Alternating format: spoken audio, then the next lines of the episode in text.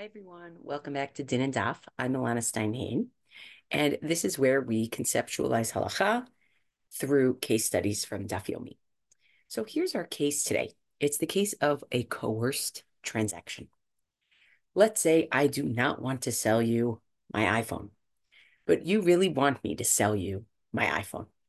So you actually have someone physically restrain me until I am willing to sell you my iPhone. You give me money, I say, sure, you can have my iPhone. But clearly, this whole thing was done under duress. Should this count legally, halachically, as a valid sale? This is the subject of our conversation today. You can find a line about this on the bottom of Bava Kamma Samach Bet Amud Aleph, where Rav Huna is quoted as saying, such a sale is valid. This is known as talyuhu vizaman, someone who was strung up, literally physically restrained with some sort of rope, and as a result was coerced into selling something of theirs, whether karka, whether landed property, or metaltolin, movables. And he says the sale is a sale, zvine zvine, the sale is a sale. So I want to think about this because I think it raises a very important question about the degree to which law can actually penetrate in its judgments of things. Can it penetrate beyond what it sees on the surface? And what I mean by what it sees on the surface is if you perform all of the activities that make up a transaction, and yet it is very clear that your heart is not in it, what role should your heart play?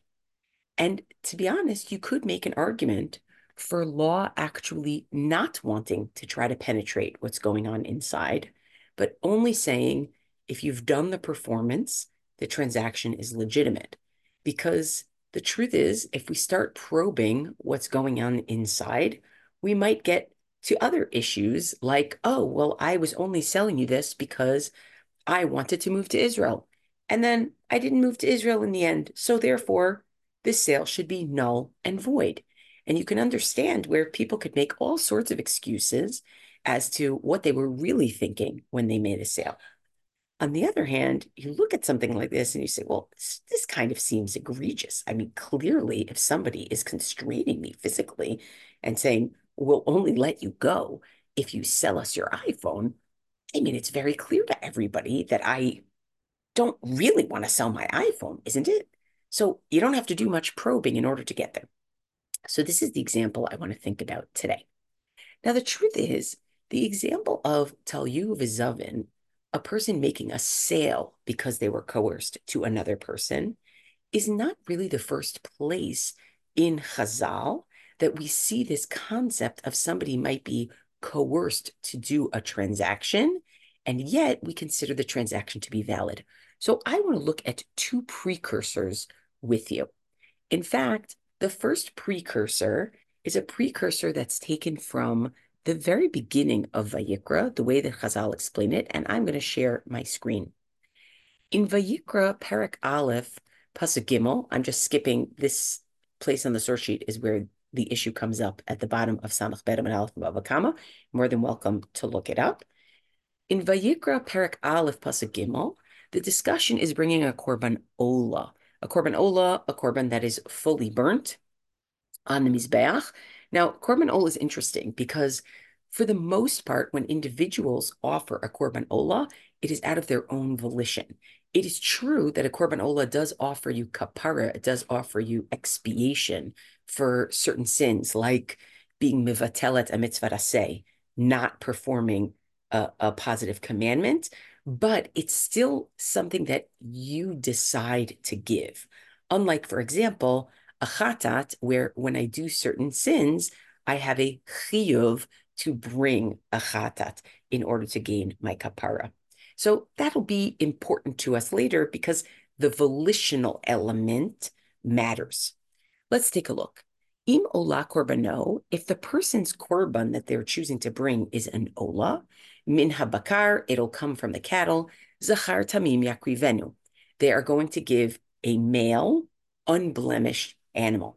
El petach ohal moed yakriv oto, to the opening of ohal moed, meaning to the Mishkan.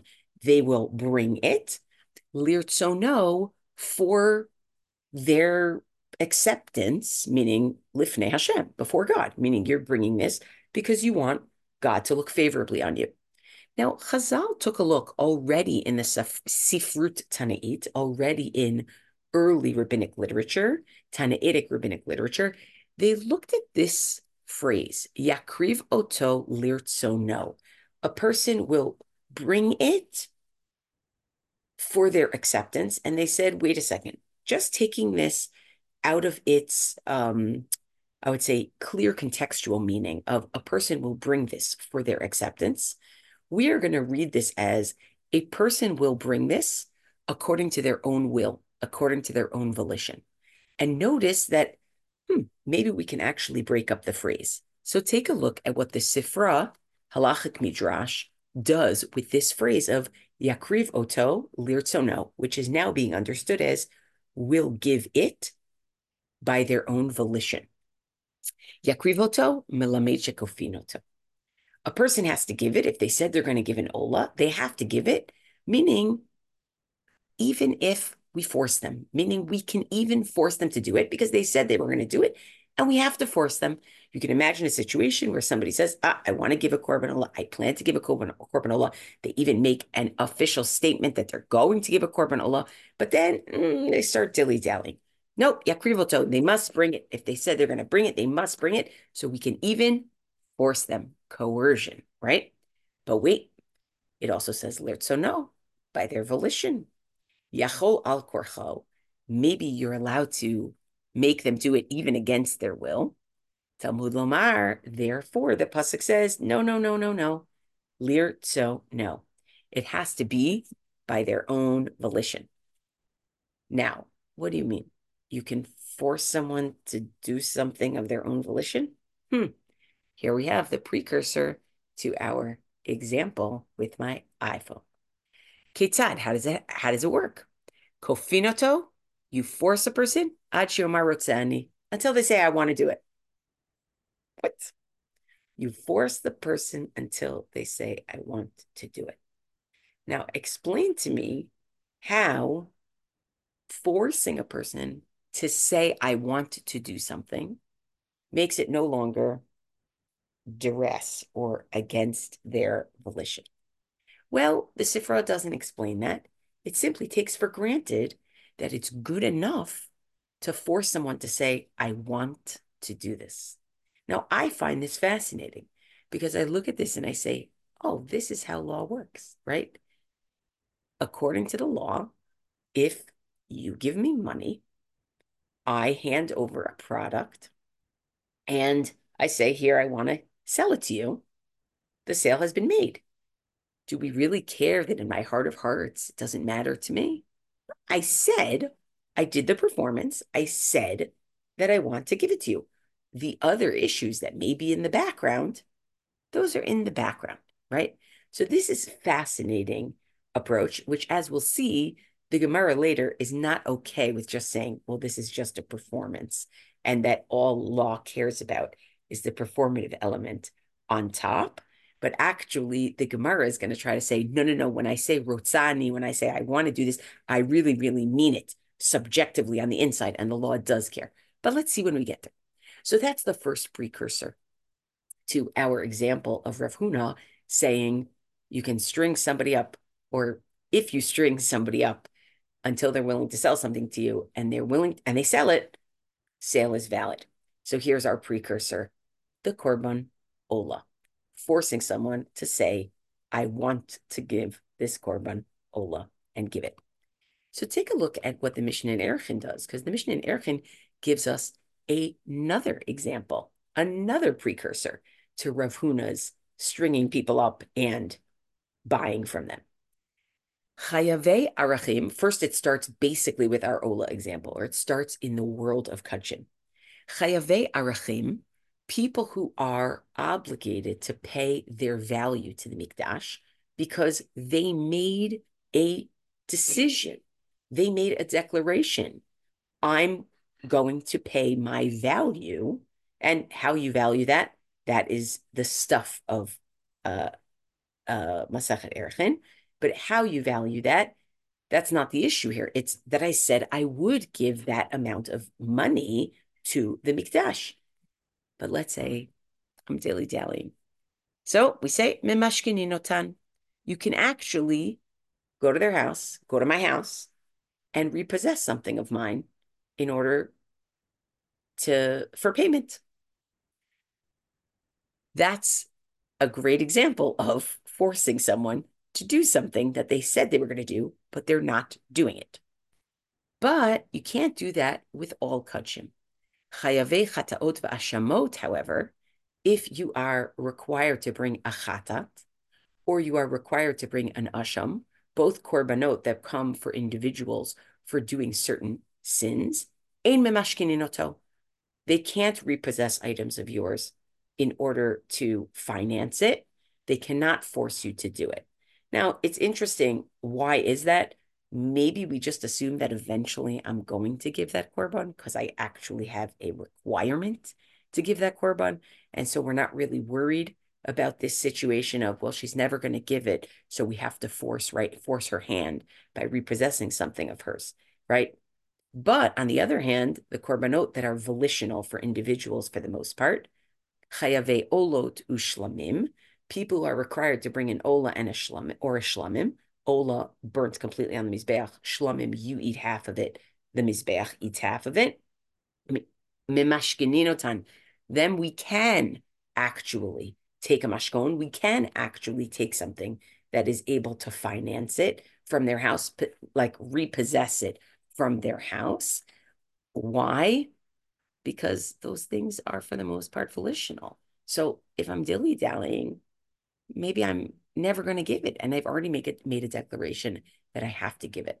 So these are examples where Chazal are talking again about this question in the world of Kutchim. Can we force someone to do something? And as soon as we get to this issue of coercion by repossessing something of theirs, in this case, the Mishnah is going to bring up our issue of, but wait a minute, what about lirtzono? It has to be based on someone's will. Even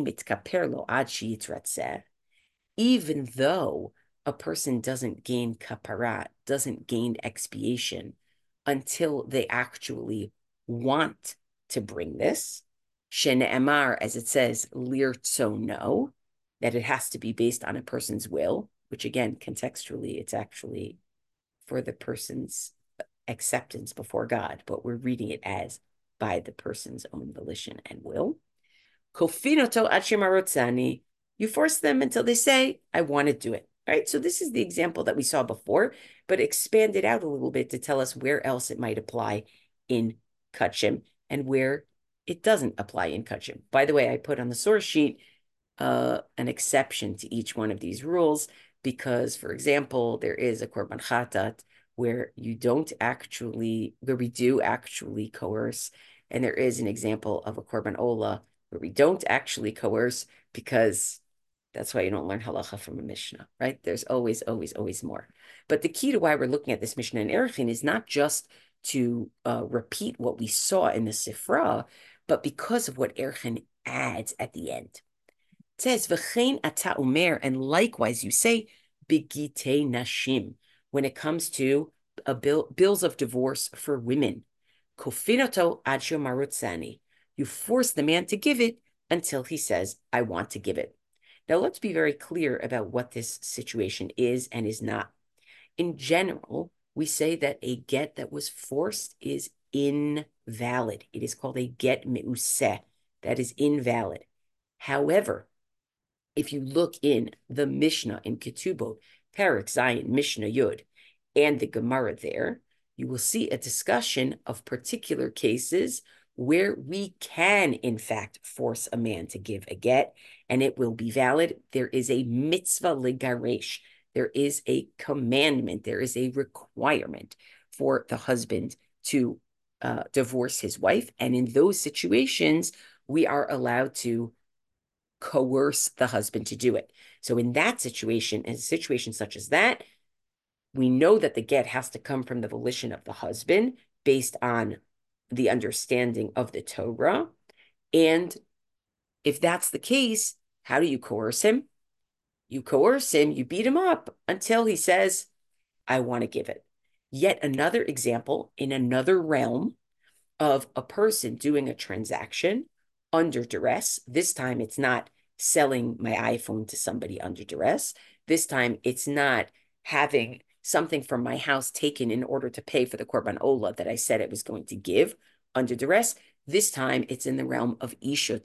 This time it's in the realm of having a divorce given under duress. So really interesting that we have all three of these examples from the three different places in just sort of the halachic world, right? Three different tchumim, three different arenas of halakha, from Kutchim, from mamonot, and from ishut. Now, we're now going to get back to Rav Huna, with whom we started. I want us to notice these two Tanaitic sources. They did not seem scandalized by the idea that you could be kofet, that you could force someone, until they say rotzeh ani or rotzeh ani, I want to do something. Now, why is that? It's not clear. Maybe they felt they understood that when somebody says rotzeh ani, they really mean it.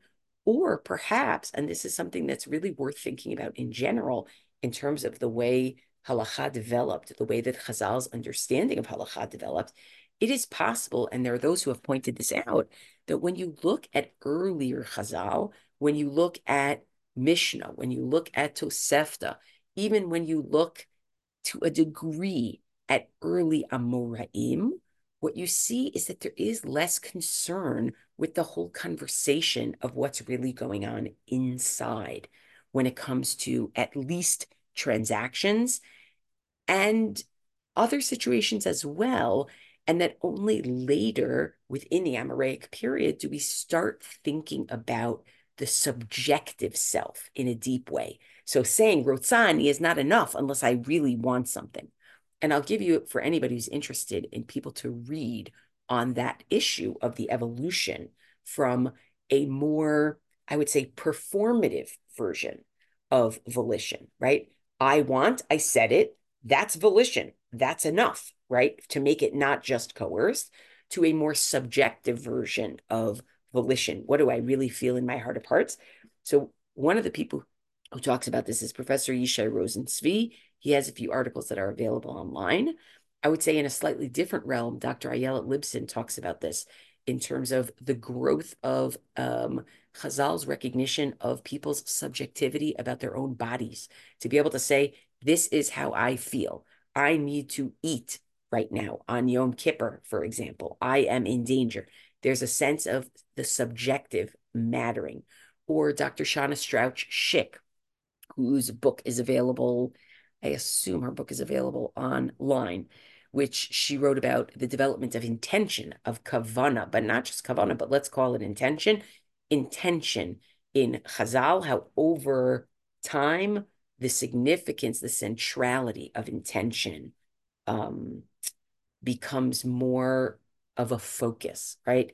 What's interesting about Rosen-Zvi, just to start with him, is that he suggests that it's not just the focus, but that even maybe when the Mishnah talks about kavana, its definition, even for mitzvot, that its definition of kavana is not necessarily always about subjectively what's inside, but to an extent, almost like being in the right context so that it's clear that what you're doing is a mitzvah, or even being aware that you're doing a mitzvah. Less so, what are you feeling inside about it, but just an awareness that you're doing it. Or even in my book, Circumventing the Law, I talk about this also, where I find that Chazal's ability to ratify loopholes where people are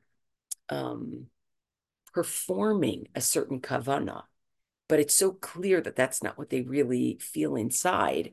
It seems that in earlier Chazalic material, they're more comfortable with that.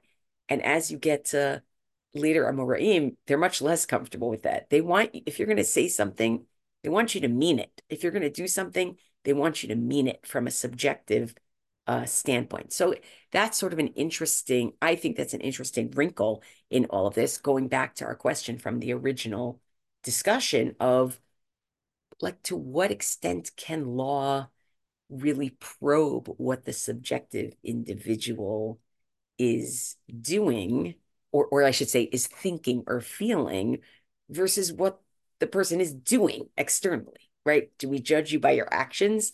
How much of the subjective self do we bring into those actions?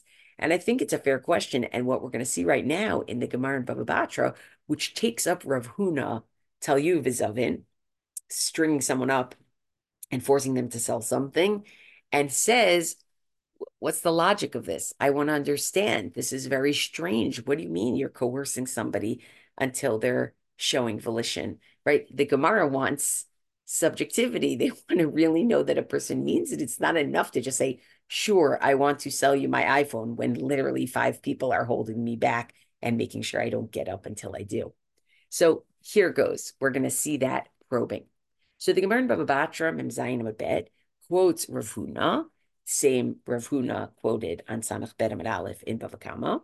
Rav Huna says, talyuhu vizaman, if they strung him up and he sold something, zvine zvine, the person's sale is valid. My time, why? Well, kol demazvin inish ilav de'anis lo hava mazvin.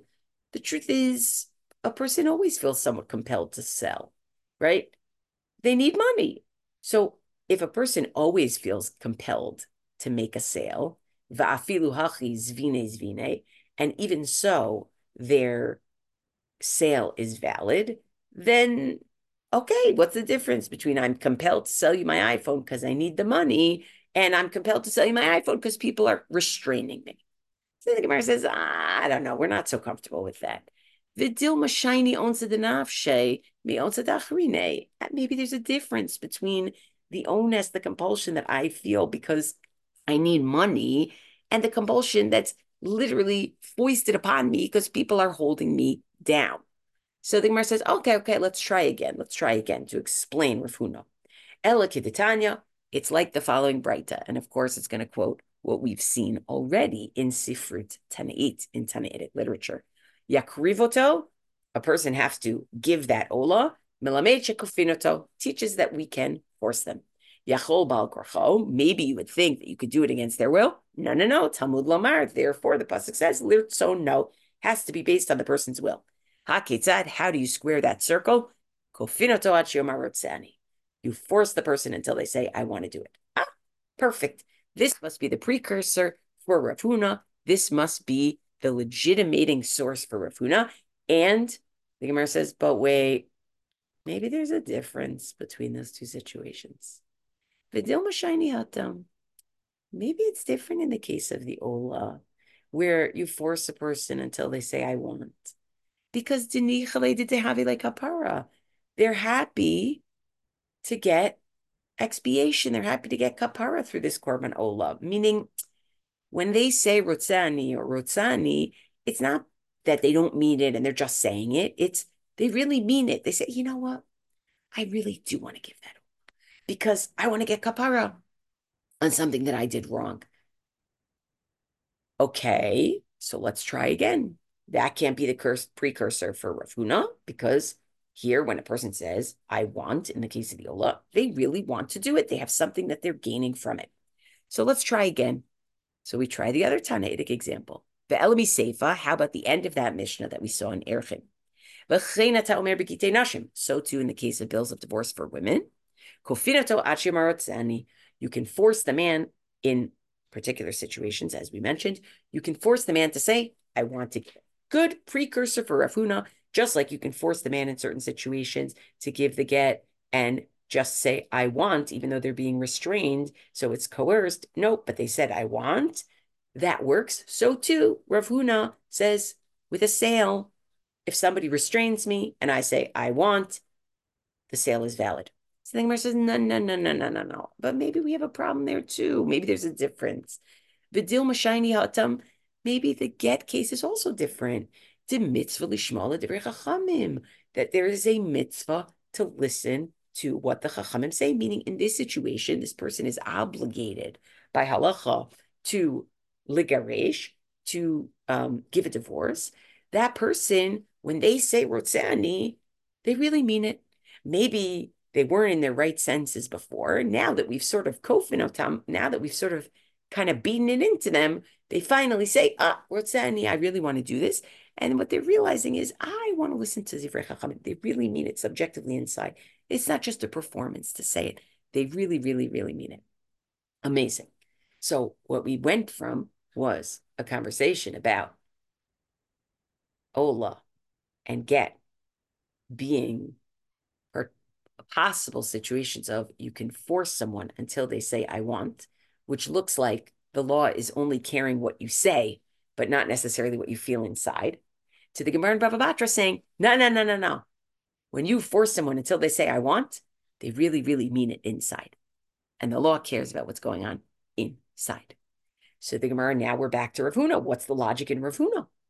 So Ella Sfarahu, Rav Huna has his own logic for saying, talyuhu vizaman zvine zvine, if you restrained a person bodily and they sold, in order to get them to sell something to you, the sale is valid. Why? Agav onse gamar umakne. Because of the duress, the person decided, like really internally, they were gomer badato, gomer belibo. They committed internally with conviction and are really transferring the item to the other person's ownership. Meaning, again, when you restrain me until I'm willing to sell you my iPhone and I finally say I'm willing, don't think that that's just an external performance and that the halakha is happy with that and says, the external performance, that's all we care about. This Gemara says, no. The svara is that because I was coerced, we're going to see, because I was coerced, I actually, internally, I really, really feel it. I really, really want to transfer this item to you. Now, what is the logic behind that? So I'm going to share my screen again. The Rashbam has a read that I think is very helpful. He says, Rav Huna misvara didei ka'amar. Rav Huna is giving his own logic. Tibitoch yisurim, because of the pain, or I don't know, it's because of the pain, let's say correlated, or I guess we'll go with as a result of the pains that I'm under in being restrained, gamar bilibo, the person decides in their heart, umakne, and transfers the ownership. Why? Ho'il v'hi katarti, because there are two aspects here. There's yisurim, there's pain. Yes, and I might just say, like in two kids playing the game Mercy when they try to hurt each other with their hands, if you've ever seen such a thing, and somebody at a certain point wants the game to stop and just says, mercy, mercy, mercy, right? And sometimes as soon as mercy happens, they attack the other person, meaning you're just trying to get them to stop. But the Rosh Hashanah says, this isn't just a case where I'm being physically coerced and therefore I say, stop, I want to give it to you. There's something else here too. Umatan ma'ot. I get money. You're not taking my iPhone. You're paying me for my iPhone. And in that case, Delomaf said, Midi, I don't lose anything. Ultimately, of course, I lose my iPhone, meaning if I really had an emotional attachment to it, there's something to that. And maybe, my contacts on it, I don't know. But I don't lose the value. And therefore, Rav Huna says that when I say rotzeh ani, or whether I say those exact words, or I just say you can take it, I really mean it internally because of the money that you're giving me. Now, what does this tell you? If this were a case where you restrained me and made me give you your iPhone for free, we would not consider that to be a valid transaction because I'm losing something. So we don't really believe that when I say, take it, I really mean it in my heart of hearts, right? Once you start thinking what's in somebody's heart of hearts, you start getting into the conversation about, when we can't assume that a person would really want this, then what do we do? Now, two more he'arot here, okay, that I want to make. Number one, I want to say that there's another interesting exception to this rule of talyuhu vizaman zvine zvine, that if you restrain someone physically to sell something to you, the sale is valid if they sold it to you. Not only do we say this doesn't work if it's a gift rather than a sale, but it also doesn't work if I wrote a moda'ah beforehand. If I wrote something beforehand that says, whatever transaction they're going to try to make me do, the sale that they're going to try to make me do, you should know it's against my will and I don't want it. And I love that, because if I wrote that, then even if in this moment I say rotzeh ani, doesn't work, right? Because they're playing with the question of, can you really mean it? And I've already said I can't really mean it, right? So this is all play with the issue of how much do we care about your subjective internal self and how much do we just care what you say, and which one is really considered the real you, what you wrote beforehand or what you're saying now. And then the second hara that I want to give, and you know, Chazal, that this is not in, that this is not our topic, right? If we were in Kiddushin, we would be talking about this, but maybe we'll get to it at some other point, which is, it's interesting to try to cross-reference this conversation where we are trying to figure out what your subjective rotzeh is with another conversation in Chazal, which I alluded to at the beginning.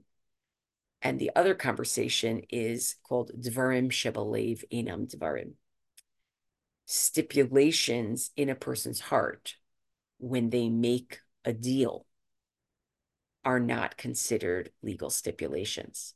And I alluded to this before, saying, if I wanted to sell you my iPhone, by the way, iPhone's not a great example, my couch, because I'm moving to Israel, or I thought I was moving to Israel, but that's not something that I said in the stipulation of our deal. And then I don't move to Israel. Can I say to you, no, I only meant to sell you the couch because I was moving to Israel, right? Or better yet, you know, are there exceptions to that rule, which I don't know if you would call it exceptions to the rule or just defining the rule, where there may be a context in which it's so obvious that the only reason I'm selling you something or giving you something is because of something that I'm going through. And then it turns out that becomes inapplicable.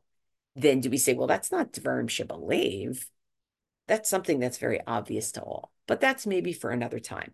In the meantime, what we have done is we've probed here what looked like a quick passing line at the bottom of Samach Bet Amud Aleph in Bava Kamma. We've probed the question of, to what degree does law, does halakha, need your inner self for a transaction to be legitimate? And to what degree could it even be problematic for law to be trying to probe your inner subjective intentions? And we saw that this kind of interesting, almost like middle of the road or ambivalent approach of Kofinoto ad she'omar rotzeh ani, that we force a person until they say, I want to do something, that formulation in the Sifrut Tana'it, in Tanaitic literature, does not seem to be scandalous or surprising, whereas in Amoraic literature, in the Gemara, it's sort of like, how does this work? What's the logic behind it? And I'm suggesting that perhaps you see a difference in the earlier Sifrut Tana'it, less of an interest in probing whether when you said rotzeh ani, you really mean it internally, or it's sufficient to do the performative rotzeh ani, because law is concerned with external actions. And perhaps in the Gemara, we're asking, when you say rotzeh ani, do you really mean it? And if we think you really mean it, then the transaction is valid. I hope that you enjoyed this 30-minute conceptual overview of this issue, and I look forward to continuing next week when, God willing, we will talk about Ma'aseh Shabbat, using something that was shaped in some way through Chilul Shabbat.